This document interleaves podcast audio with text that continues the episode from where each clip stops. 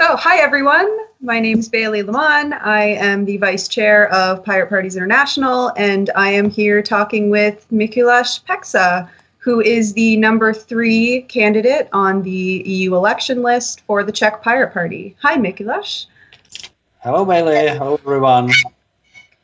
Uh, so, how about we start uh, for the people out there? Uh, how about you introduce yourself and tell us a little bit about you and your experience? Well, uh, I was uh, like a quite normal guy who studied physics in the Czech Republic in Prague. After some time, I moved to Germany, uh, worked and studied there. And in that time, I met German pirates and started to be like uh, person exchange experience between Czech and German pirate party. And after some time, I became head of the international coordination and subsequently board member for the Czech Pirate Party. Uh, that was at the time before we went uh, to the to the Czech Parliament.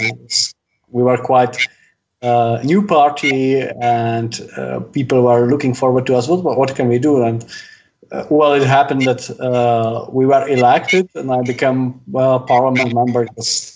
Uh, after it was, it was quite surprising, you know, like one month you are about three percent in the opinion poll, and the last month, another month you are in the parliament. So that happened like two years ago, and since that time I'm trying to do my best to protect net neutrality and freedom of the internet in the Czech Republic.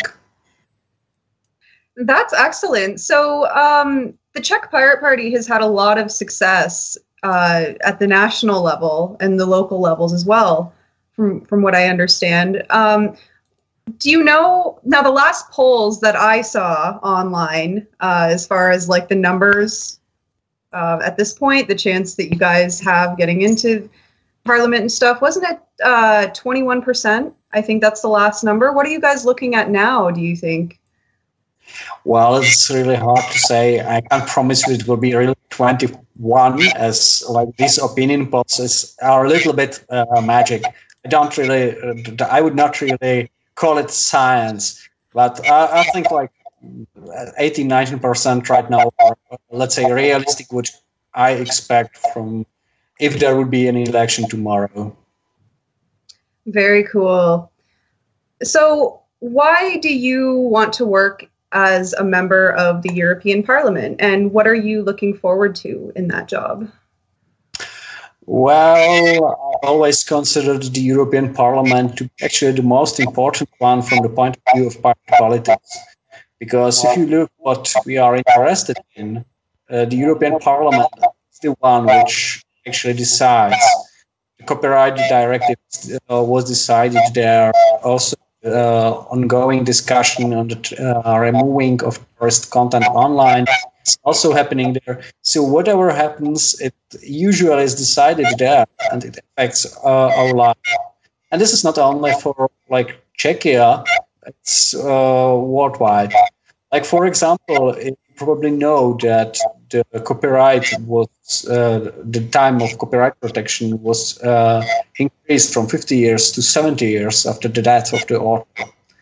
This was originally a, a European law. However, after some time, it was transferred through CETA agreement also to Canadian law, and subsequently NAFTA, it turned into the US. So whatever is decided in the European Parliament, it really affects people's life uh, globally. Definitely. That's definitely true. I know that with uh, Canadian law, for example, we were highly influenced by what happens in Europe, um, including on digital rights issues and stuff like that. Um, so, obviously, we have our, our core pirate issues, right? But uh, generally speaking, what are what's the main area of government policies that you feel that the EU needs to address? And you know, I guess what would your um, main focus be should you get elected? Well, it's, it's, a long story. The EU is kind of like uh, intergovernmental organization. That means that a lot of stuff is decided favor of those who are in charge of the national governments quite often happens that the uh, national leaders, like I would say Babiš in Czechia, Orban in Hungary, uh, in Romania, they use uh, the EU for their own business interests. That's actually what happens. That they like uh, and uh, use the money from the EU to run their private businesses. And I think this is not good because the money EU actually collects are the money of all the European taxpayers and should protect it as the money of uh, taxpayers.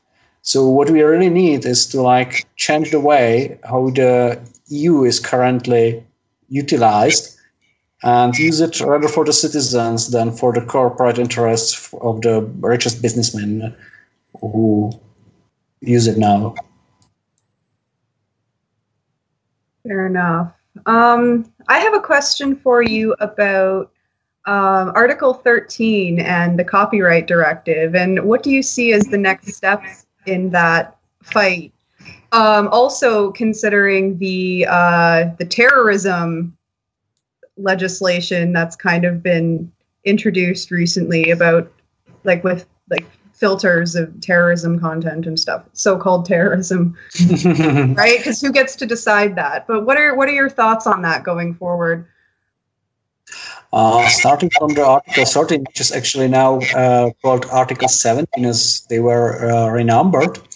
Uh, i think uh, the normal procedure uh, according to european law would be to implement it into the national uh, law systems.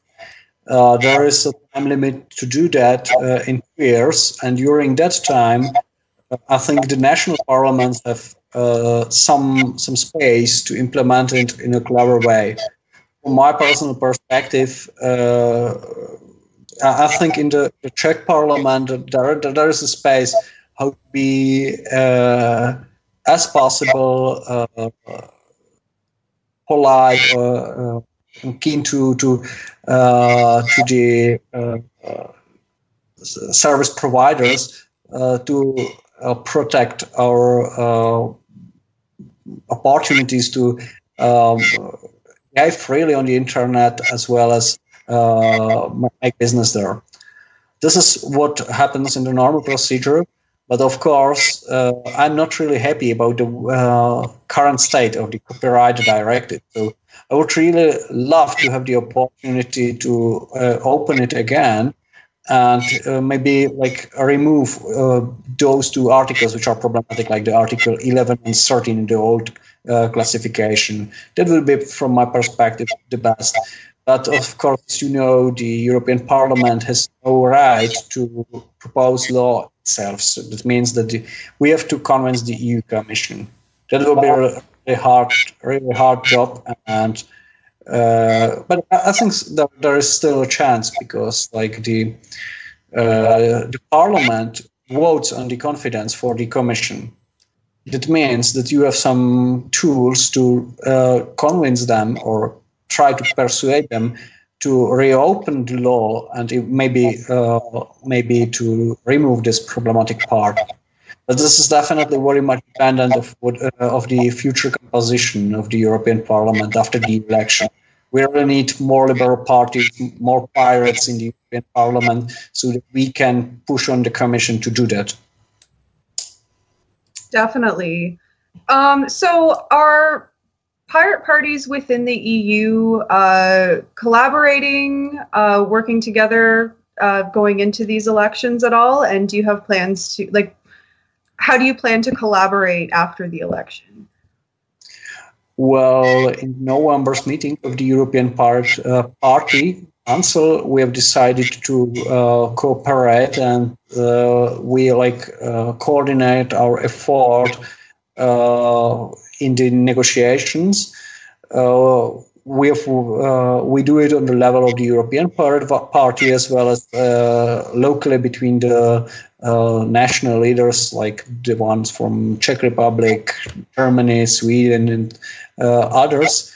Uh, in order to have like a coordinated coordinated vision, uh, which will be subsequently uh, transferred into into real negotiations and uh, results. We are in contact with some other uh, strong European forces uh, in the in the parliament, like Greens and Liberals, and we are very much in favor to to speak with everyone in order to promote pirate program and push it through. Very cool. So, how do you see the future of the EU in general? Do you think that um, member states are going to try and leave uh, over the next few years? Do you think that it's going to grow? What are your thoughts on that? Well, I don't think the member states uh, member, sta- member states will uh, really leave because, like, uh, from the practical point of view, leaving is quite painful process, and uh, it makes it creates more problems than it solves. So I would really not recommend it to any member state uh, to to think about leaving. I think the better solution is always to solve problems rather than escape from them. Fair enough. Well, Mikuláš, thank you so much for for talking to me today. Uh, best of luck to all of you uh, lots of us are going to be watching from afar and cheering you guys on and uh, wish you all the best. Thank you very much for the invitation, and I hope to see you soon.